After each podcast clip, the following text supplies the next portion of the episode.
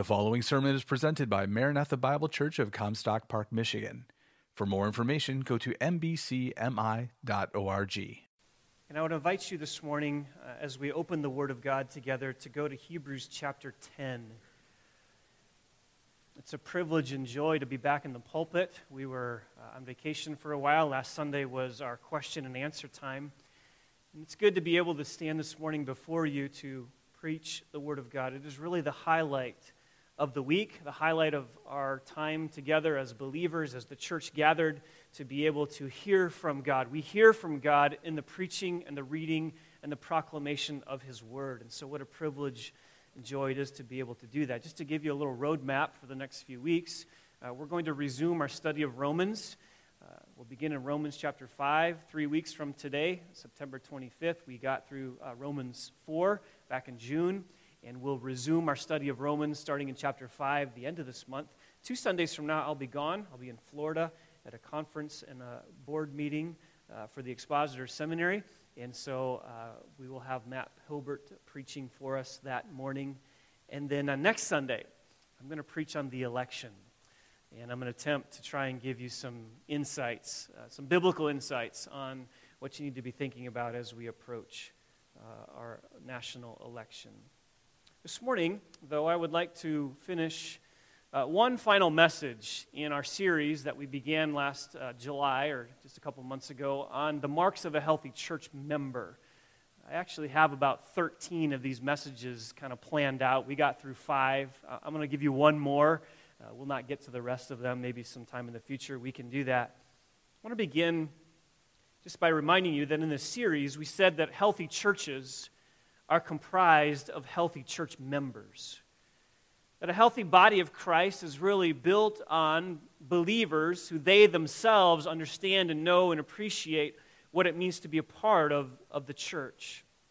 We've looked at five marks of a healthy church member. They have a deep love for the bride of Christ, they have an insatiable hunger for the Word of God, they demonstrate a strong commitment to the membership of the body, they have a humble respect for the leaders of the church, and they purposely preserve the unity of Christ. That's what we've seen so far. This morning, I want to take you to a sixth and final one. It is this that they practice an intentional investment in the lives of believers. A healthy church member is defined in part by having a, an intentional investment in the lives of believers. By that I mean that they're engaged in true fellowship. That they're engaged in genuine, intentional, purposeful relationships. A healthy church member understands that being a part of the church is not just coming on Sunday mornings and kind of checking your Sunday morning box. They understand that it's more than just giving some money and, and participating in a few programs. They're not just spectators or attenders. A healthy church member truly understands that God has given them the privilege and the responsibility of being a part of the bride of Christ and in, investing in and intentionally pursuing relationships within that body. They know, healthy church members do, that they're called to be active participants in the life and the ministry of that church. And they understand that the life of the church is communal. I think that word community has taken on a lot of baggage over the years, and there's a lot of uh, associations with that term community that may not be actually intended by uh, the Word of God and by God, but I, I do believe that there is a sense in which the church is communal. It is a community. It is a, a gathering of like minded believers brought into one fellowship where they can engage in real relationships, where they can engage in mutually sanctifying relationships, where they can engage in the one another's, where they can pursue true and genuine fellowship with fellow believers. The church was never intended to be just a building. It was never intended to be a place where people walk in lonely, listen to something, and walk out lonely. It's not what the church is about. It's not just a structure and it's not just an entity where you kind of check off your membership every once in a while and say, yeah, I belong. No, the church is a place of fellowship, it's a place of personal and intimate and sanctifying and Christ exalting relationships where there's a, a spurring on of one another and a mutually stimulating kind of relationship where we're spurring one another onto Christ likeness. So I believe that in a healthy church, there is a serious investment in relationships that make us more like Christ. It's called fellowship.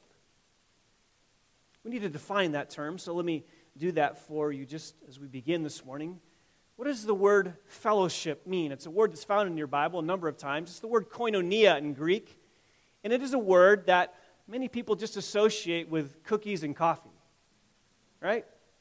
You go to the fellowship hall and you eat your stale cookies and you drink your red punch and you're having fellowship. Is that it? Is fellowship what takes place when two Christians get together and talk about sports or cooking or whatever you want to talk about? Is that fellowship? Is fellowship what happens when you go to a committee meeting or, or when you go to a church picnic or a small group get, uh, get together? Is, is that what is, the, is fellowship all about? And I would say it's so much more than that. Fellowship is maybe including some of those things, but it's so much more than, than that as well. That fellowship, the word itself, koinonia, means a, a sharing, it means a togetherness. It, means a, a like mindedness, a common purpose, a common goal, a common bond, a, a common life, a common cause.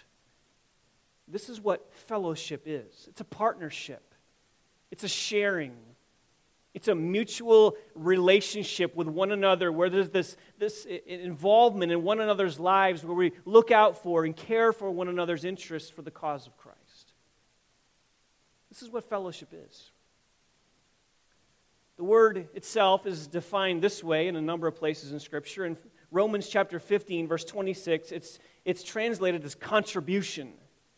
For Macedonia and Achaia have been pleased to make a contribution for the poor among the saints in Jerusalem.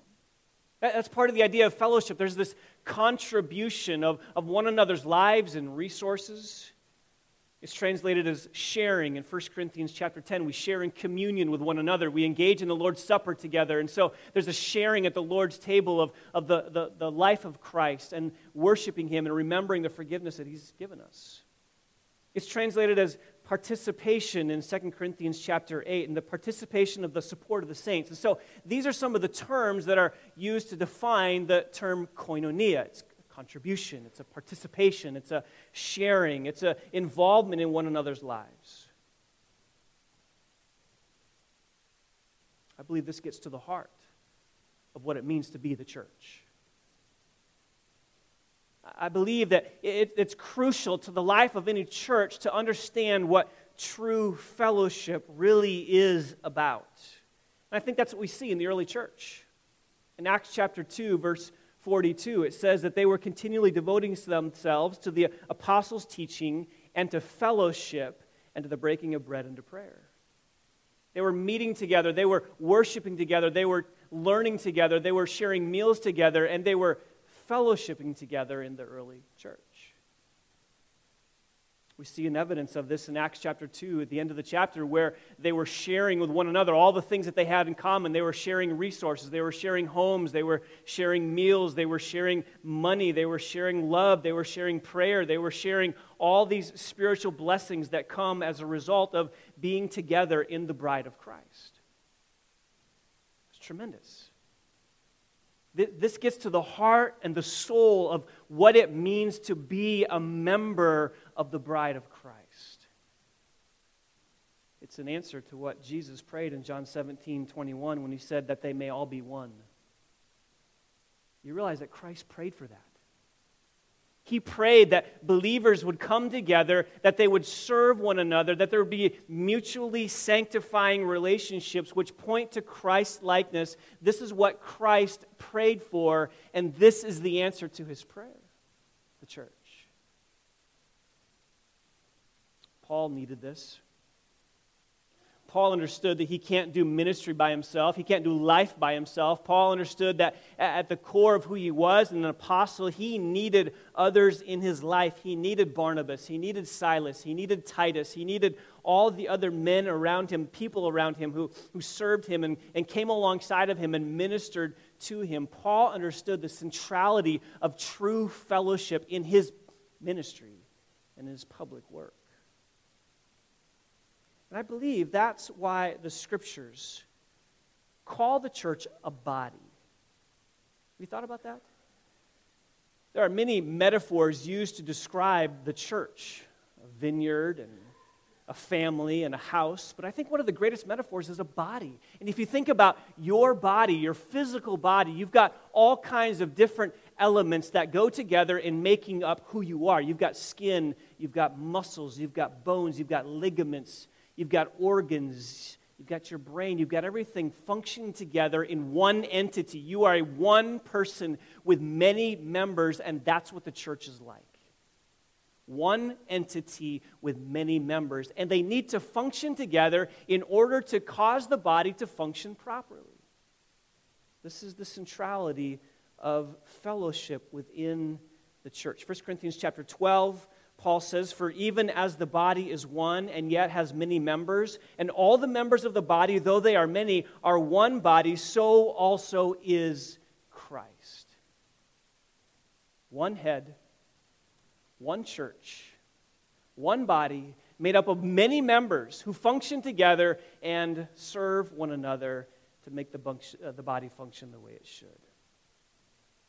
So, this is the the reason why we need to think about this. This is the reason why we need to, to contemplate this. We have to have a proper understanding of, of what true fellowship really, truly is. And the basis for this, as we understand what the scriptures teach, the basis of true fellowship is our bond in Christ. And, and this is the, the theological underpinning that makes this reality possible for us. And so the scriptures make it very clear that the reason we can have fellowship with one another is because we have fellowship with God. First Corinthians chapter 1 verse 9 says that we that God is faithful through whom you were called into fellowship with his Son, Jesus Christ our Lord. You have fellowship with God. You have fellowship with Christ. You have been brought up, in a sense, into the fellowship of the Trinity. So the Father, the Son, the Spirit all have this fellowshipping relationship that we as believers get brought up into, and we get to participate in that. So we might say that all human fellowship rises out of divine fellowship. So, the reason you and I can fellowship with one another is because we've been brought into the Trinitarian relationship that exists between the Father, the Son, and the Holy Spirit. So, we're united. We're brought together by the, the work of the Father, the work of the Son, the work of the Spirit. We're brought into a, a relationship where we serve one another within the body. And it's essential that we understand then what this fellowship looks like. So, this is what I want us to, to comprehend this morning. I want to take some time as we begin another ministry year to, to think about the nature of true fellowship and to really contemplate what, what that means. I think we do a pretty good job here. Uh, I'm not picking this topic because it's something that I think we all need to, to work on. But I do think it's an area that we can continue to excel still more. We can continue to, to grow in this area. We can continue to have intentional relationships with one another. And so I want to take some time uh, to do that. Mark this down isolation from the church is dangerous. Isolation from the church is dangerous, it's deadly. And if you ever get to the point where you begin to think, I'm not sure I need the church. If you ever get to the point where you begin to think, you know what, maybe the church is not that important. If you ever get to the point where you begin to, to think that maybe I could skip this morning, or I could sleep in a little bit this morning, or maybe I could take some time off from, from the church for a little while. Maybe if you're getting to that point, you need to understand that isolation from the church and isolation from true fellowship is deadly to your spiritual life. It is. It's a serious threat to your life, it's a serious threat to the fellowship of this body. And it is one of the devil's oldest tricks in his book of sinful temptations. And you need to be aware of that, that if you ever get to the point where you're beginning to think about, you know what, this is not that important anymore. I've done church for many years. I don't need to be a part of it as much as I was before. If you get to that point, you need to know that that's one of Satan's tricks to tempt you away from the fellowship of the body. It has many consequences. Isolation does.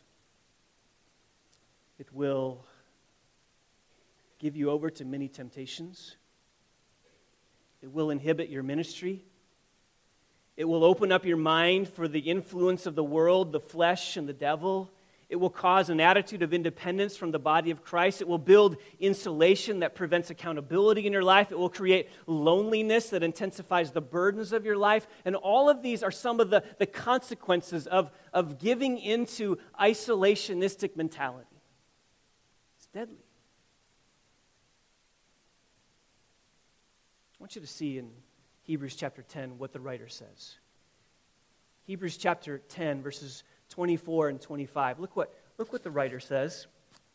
He says, Let us consider how to stimulate one another to love and good deeds, not forsaking our own assembling together, as is the habit of some, but encouraging one another, and all the more as you see the day drawing near.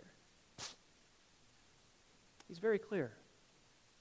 He's talking about here the, the, crucial part of being a part of the church, whereby you're engaged in intentional relationships with one another that then promote the sanctity and growth of the church and your own spiritual growth. It's essential. Now, let me explain why maybe it's important for us to consider this topic specifically. I don't believe the trend today in the church is toward fellowship. I believe the trend in the church today is, is actually away from that.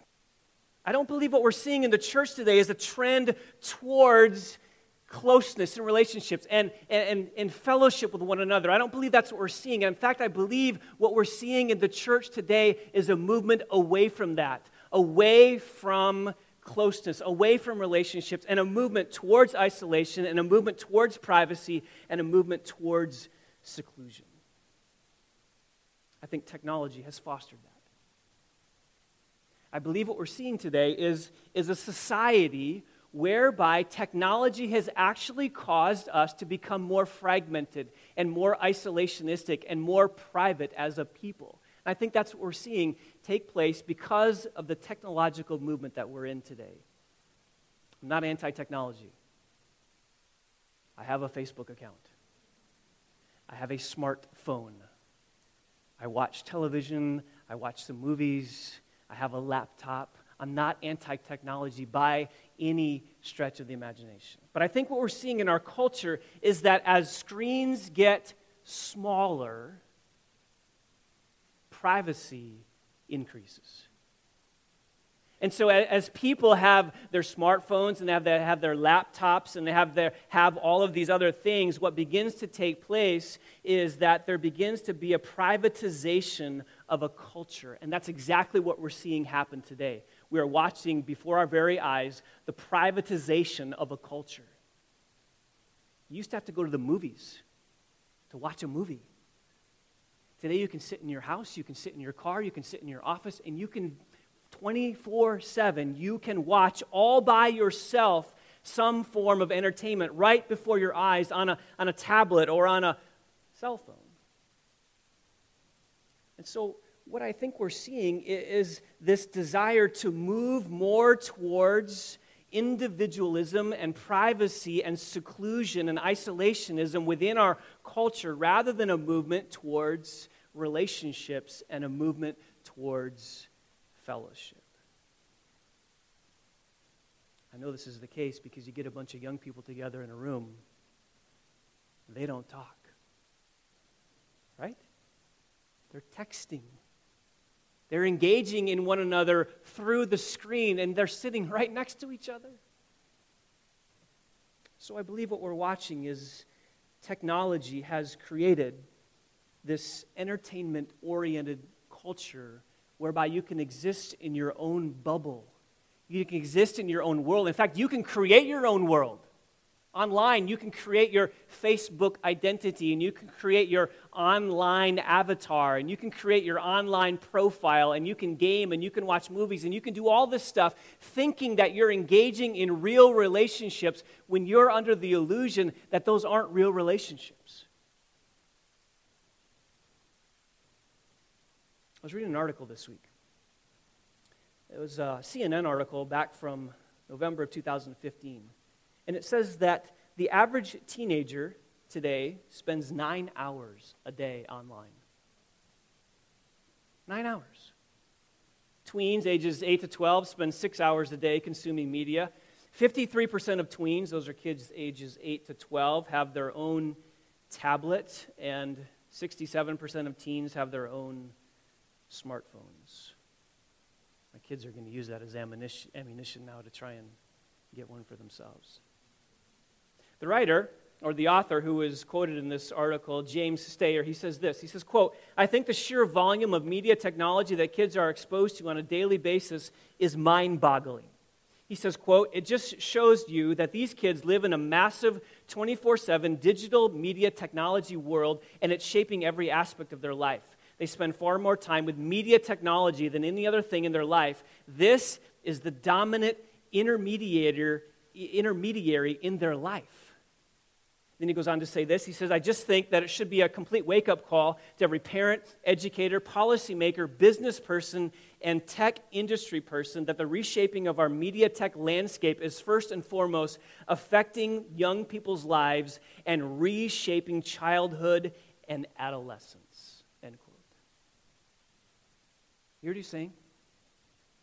He's saying that the new media technological frontier is drastically affecting how kids are being raised, and it's actually reshaping their childhood, and it's becoming the dominant influence in their life.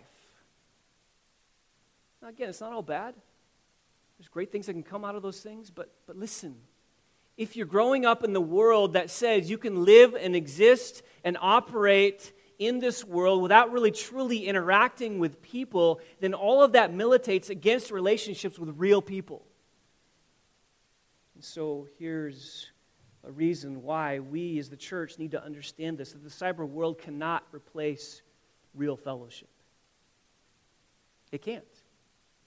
The cyber world cannot replace what the church has to offer, and anything that you'll find online is not a real substitute for what you're going to find in the bride of Christ in the church.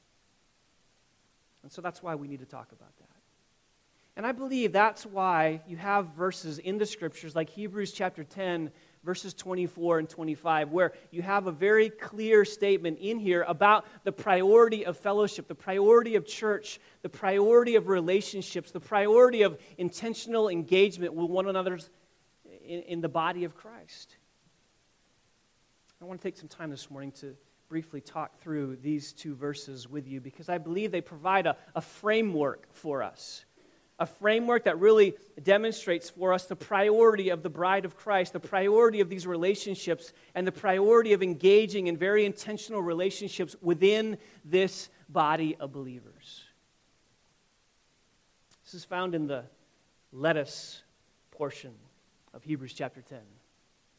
Verse 22, let us draw near. Verse 23, let us hold fast. Verse 24 let us consider. This is the, the let us portion and it's, it's the writer's way of saying okay in light of all that i've told you now in the book of hebrews in light of all of these marvelous truths i've stated to you about christ and the centrality of christ and the glory of christ and the superiority of christ in light of all of that in light of all of the, the superiority of who he is and his work therefore then these should be some of the implications one of the implications is verses 24 and 25. Consider how to stimulate one another to love and good deeds, not forsaking our own assembling together, as is the habit of some, but encouraging one another, and all the more as you see the day drawing near.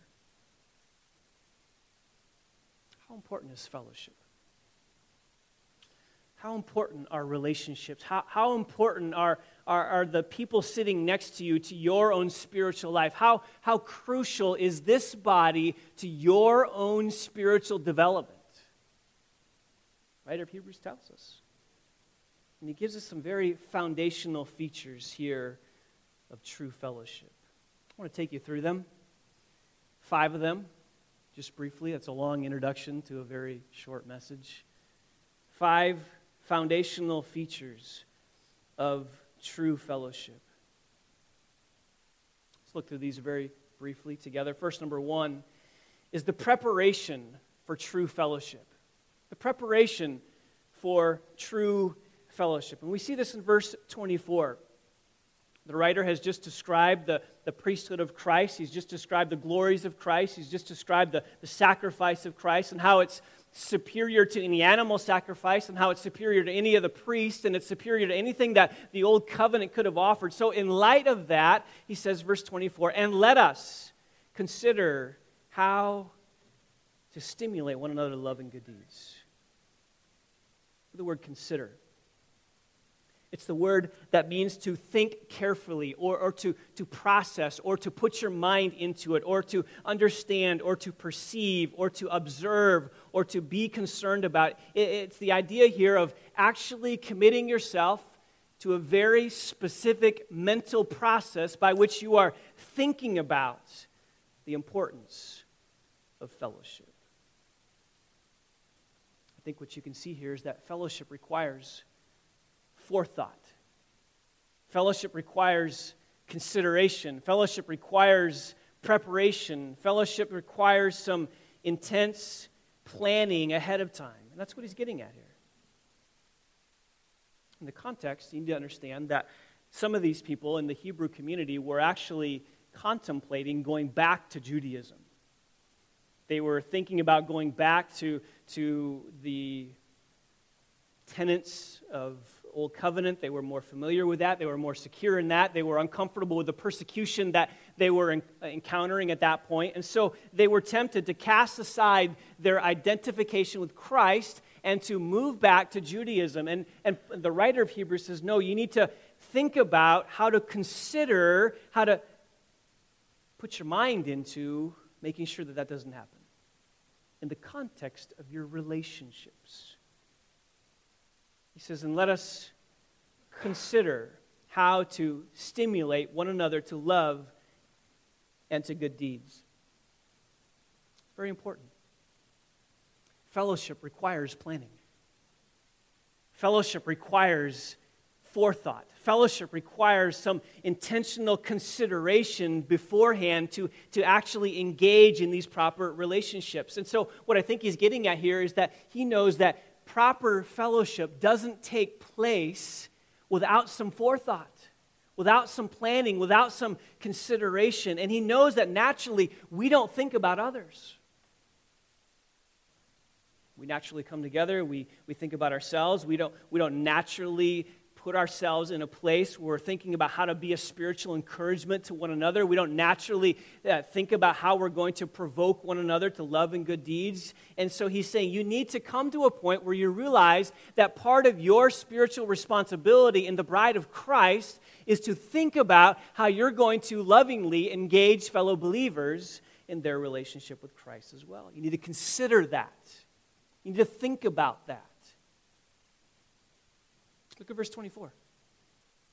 And let us consider how.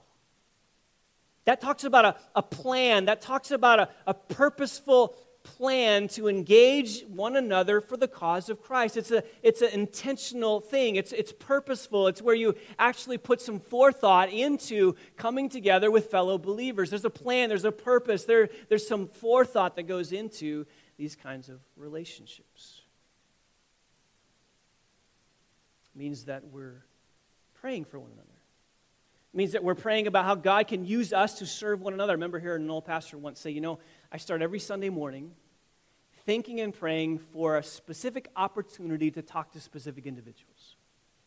Says I start every Sunday morning spending some time in prayer, that God would ordain the conversations for me to have, that God would ordain the individuals for me to talk to. That's forethought, that's insight, that's preparation for coming together with the bride of Christ to be able to exhort and admonish and move them towards greater levels of spiritual maturity. It takes forethought, it takes consideration. That's what healthy church members do. They think about it.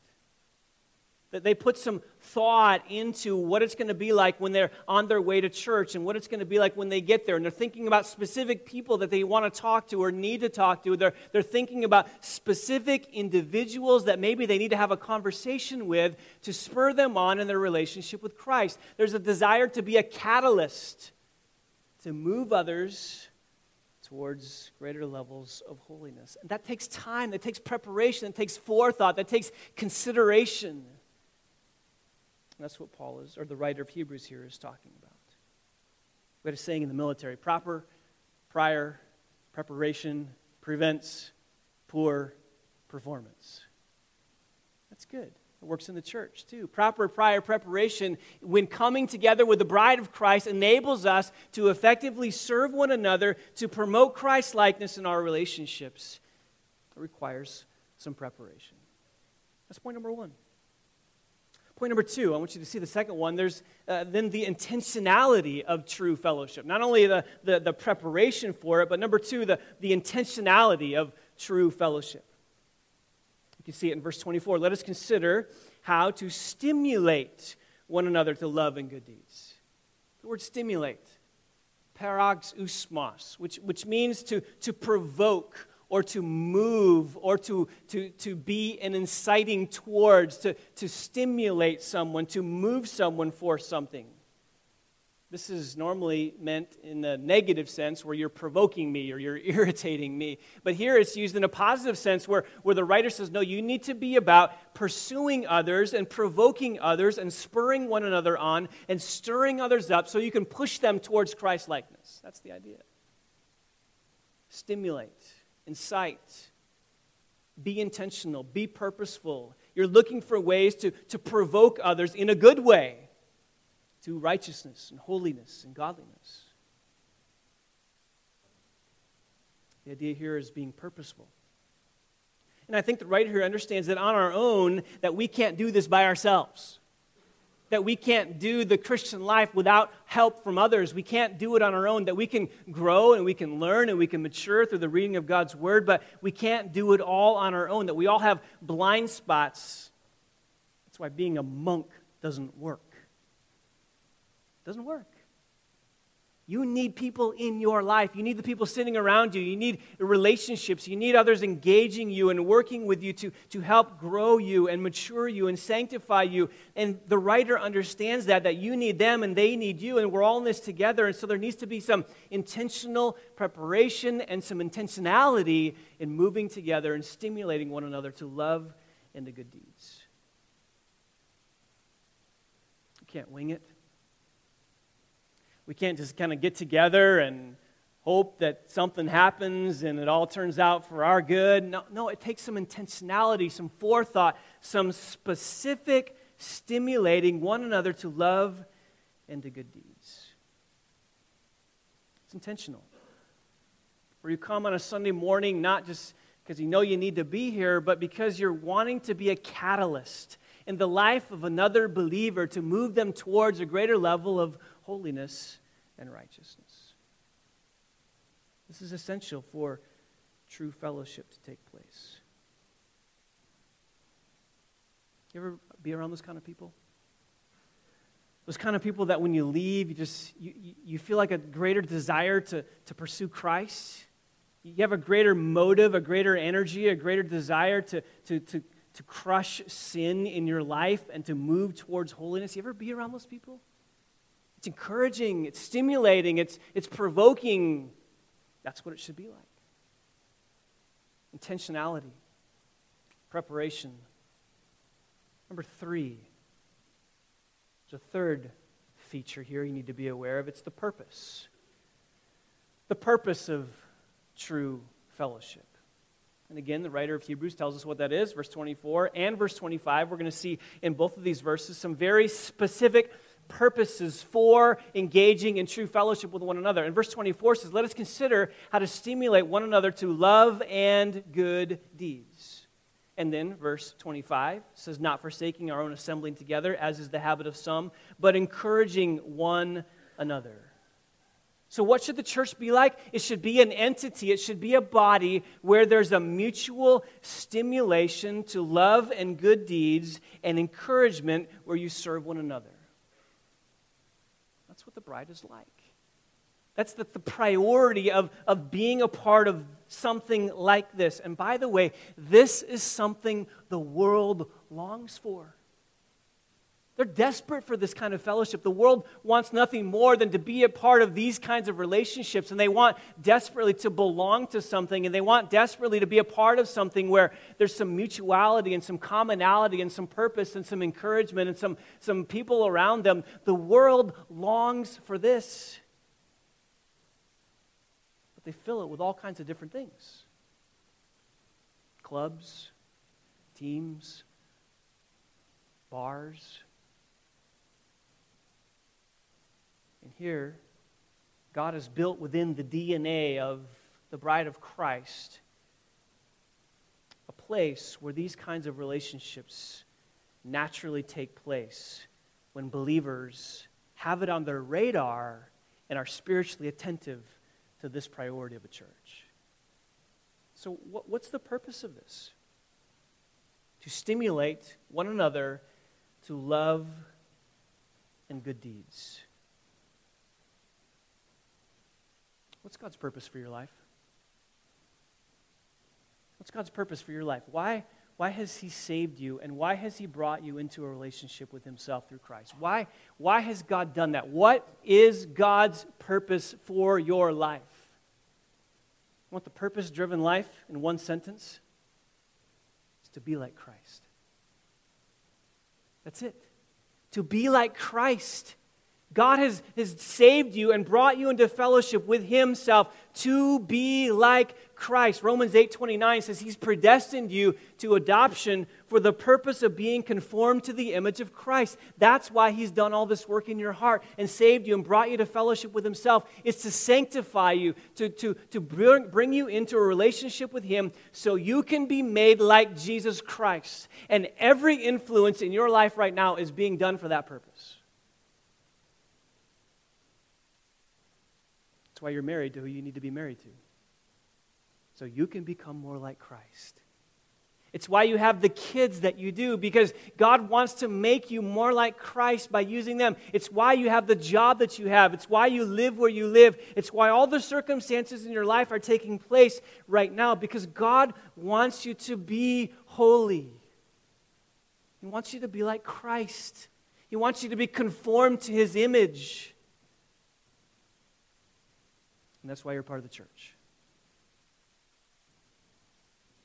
The primary reason God has put you together in this body, or anybody, is to be a part of loving, gracious relationships where you can mutually stimulate one another, verse 24, to love and to good deeds.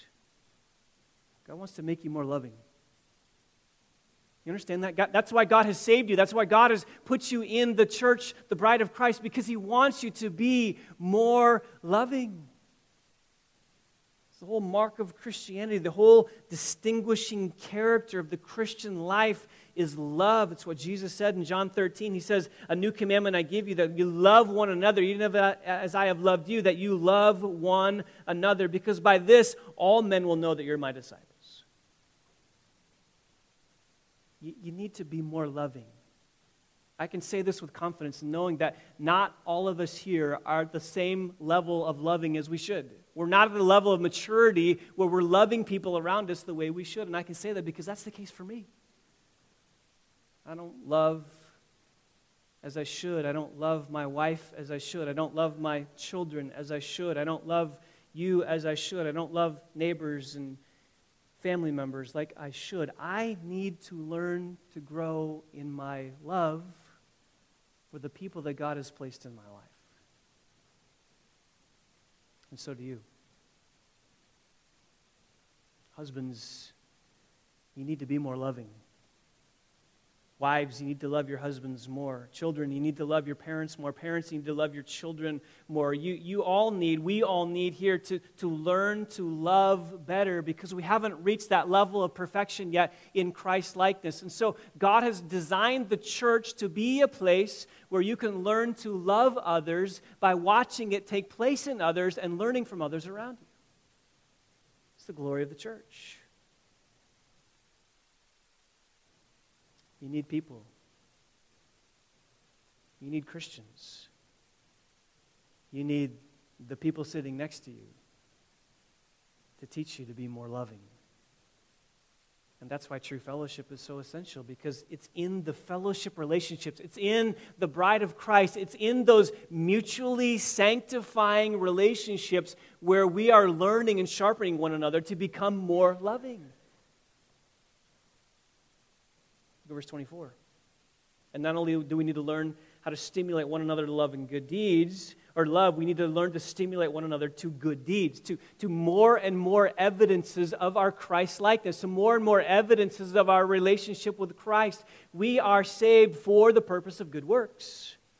Ephesians 2:10 says we are created in Christ Jesus for good works which God prepared beforehand for us. God has so designed us and saved us that he's actually in his sovereignty determined which good works he wants us to engage in and we need fellow believers in our lives to help us learn how to do that. We're saved to be zealous for good deeds, Titus 2:14. We're saved, Titus 3:8 says, to engage in good deeds. God has designed the church to be the place where you see that lived out, which then becomes an example to you and to us corporately to learn how to do that together with one another. So we need to learn to stimulate one another to love to good deeds. Look down at verse 25. We need to learn how to encourage one another, not forsaking our own assembling together, as is the habit of some, but encouraging one another. Parakaleo. To comfort and to exhort. That's what's bound up in this term encourage. There's, there's times of comfort and there's times of exhortation. There's times of coming alongside and ministering to those who are struggling, and there's times of exhorting and confronting and, and pushing towards uh, holiness and righteousness. And this is the essence of encouragement. It's a two pronged entity. It's times of comfort, times of hope, times of coming alongside those who are struggling. And at the same time, it's coming alongside those who are in sin and caught in their trespasses. And at times, we need to lovingly confront. And that's what the bride of Christ is about mutual encouragement, mutual edification, mutual spurring one another on to love and to good deeds. A healthy church member understands that. A healthy church member understands that they need the church to help them in those areas specifically. Number four, another feature of true fellowship is the regularity of true fellowship. The regularity of true fellowship. Look at verse 25. Not forsaking our own assembling together, as is the habit of some. Say, how, how often do we engage in this kind of fellowship? How often are we to participate in this mutual spurring one another on? The writer says very clearly, not forsaking our own assembling together. How's it to take place? To take place regularly to take place on a regular basis, to, to not get to a point where you, you say, Well, I, I don't really need the church. I don't really need to be there today. I, I don't really want to participate for a while. No, that's not an option for a Christian. The writer says you, you have to see the importance of this. You have to prioritize the corporate gathering, to prioritize the church, to prioritize the relationships within that body, and not forsaking your own assembling together. Apparently, there were some within the congregation that this writer was writing the book of Hebrews to that were doing exactly that. We don't know exactly why. Perhaps the persecution that they were under, perhaps they had been maligned for their identification with Christ, perhaps they had lost their houses, or perhaps they had been threatened with their own life because of their identity with Christ. We don't know for sure, but for some reason, there were some within that corporate entity who are saying, you know what? It's not a priority for me. I don't need to be there.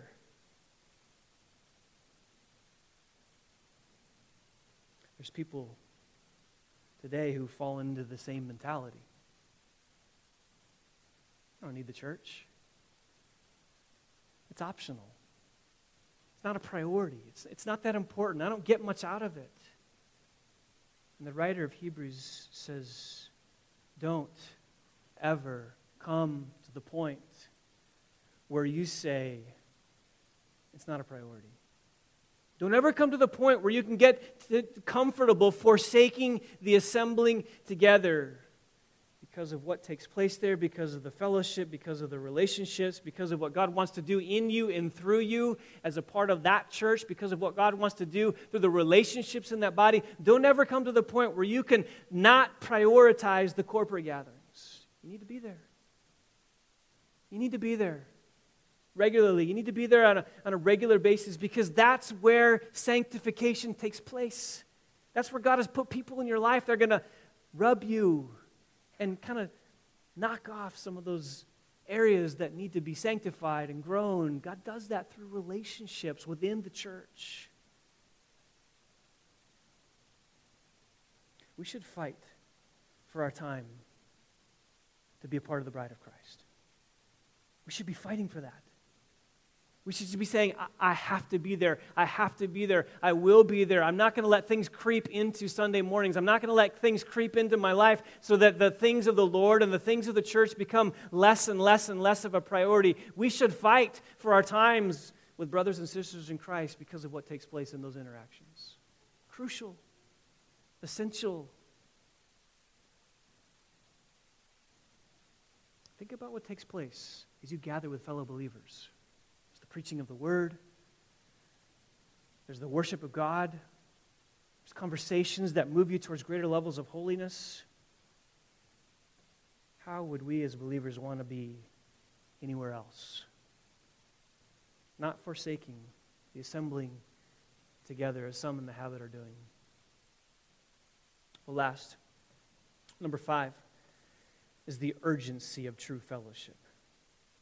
The urgency why is this so important? I mean, is this really, really necessary to spend a whole message on this? Is this really a crucial topic to address? I mean, of course we meet together. Of course we talk together. Of course we engage in relationships with one another. Why do we have to speak about it in such a specific and pointed fashion? Look at how the writer closes verse 25 not forsaking our own assembling together, as is the habit of some, but encouraging one another, and all the more as you see the day drawing near. All the more.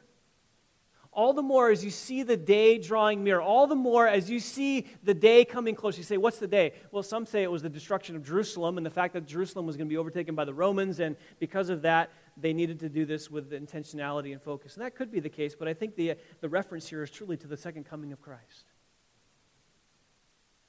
All the more as you see the day drawing near, all the more as you see the fact that Christ is coming, all the more as you see the fact that Christ is on his way back, that you could at any moment find yourself in the presence of Christ in his glorious second return, second coming. Find it very interesting that the writer makes the connection between fellowship and the second coming of Christ. This is eschatological fellowship. This is an understanding of the end times that has a specific bearing upon how we think and how we act within the church. And because Christ is coming back, the writer says there's not much more important things than you can do than to spur one another on to love and good deeds and spiritual growth. That's crucial. The second coming should affect our fellowship. The second coming should affect our spiritual maturity. The second coming should affect our relationships with one another. The second coming of Christ, the fact that we could at any moment find ourselves in the presence of Christ, should have a direct bearing upon how we interact with one another within the church. Every day is a day closer to the return of Christ every day. Do you realize that every single day that comes and goes, you are one day closer to seeing Christ? And if that's the case, then shouldn't our interactions and shouldn't our fellowship and shouldn't our relationships be that which spur one another on to be like him whom we'll see Lord willing, in a short time. So, this is what healthy church members do they see the priority of fellowship. They say it's essential to be there. They understand that they're not just spectators, but they're participants. They, they realize that there's more to church than just coming in and filling a seat. They realize that there is there to be, they are there to be an essential part of that body where there's a mutual spiritual encouragement towards Christ likeness and towards spiritual growth. I'm grateful for you. I know that this is your desire. I know that this is the desire, desire of our church. Let us excel still more. Let us continue to pursue one another and stimulate one another to love and good deeds so that when we see Christ, we will together have grown corporately and see him face to face, knowing that we become more like him. Would you pray with me?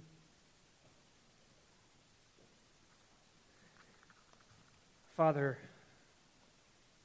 we want to thank you for the fact that you have shown us very clearly from your word what it means to be a part of the church. Lord, I thank you for the fact that your word is clear your word is accurate, your word is concise, your word is pointed, and your word has a way of showing us very specifically what we need to be about.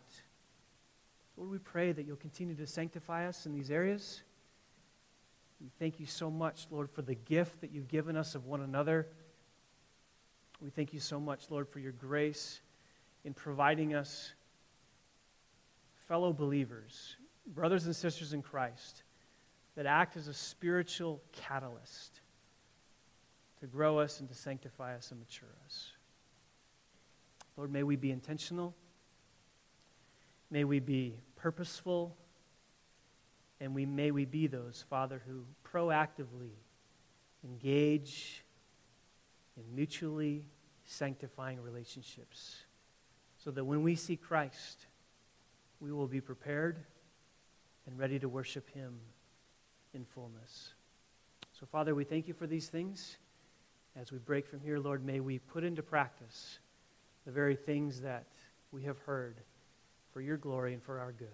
It's in Christ's name we pray. Amen. You've been listening to a sermon presented at Maranatha Bible Church in Comstock Park, Michigan, where we exist to display God's glory, declare God's truth, delight in God's Son, and disciple God's people. No part of this digital file may be reproduced or distributed without prior written consent. For permission, go to mbcmi.org.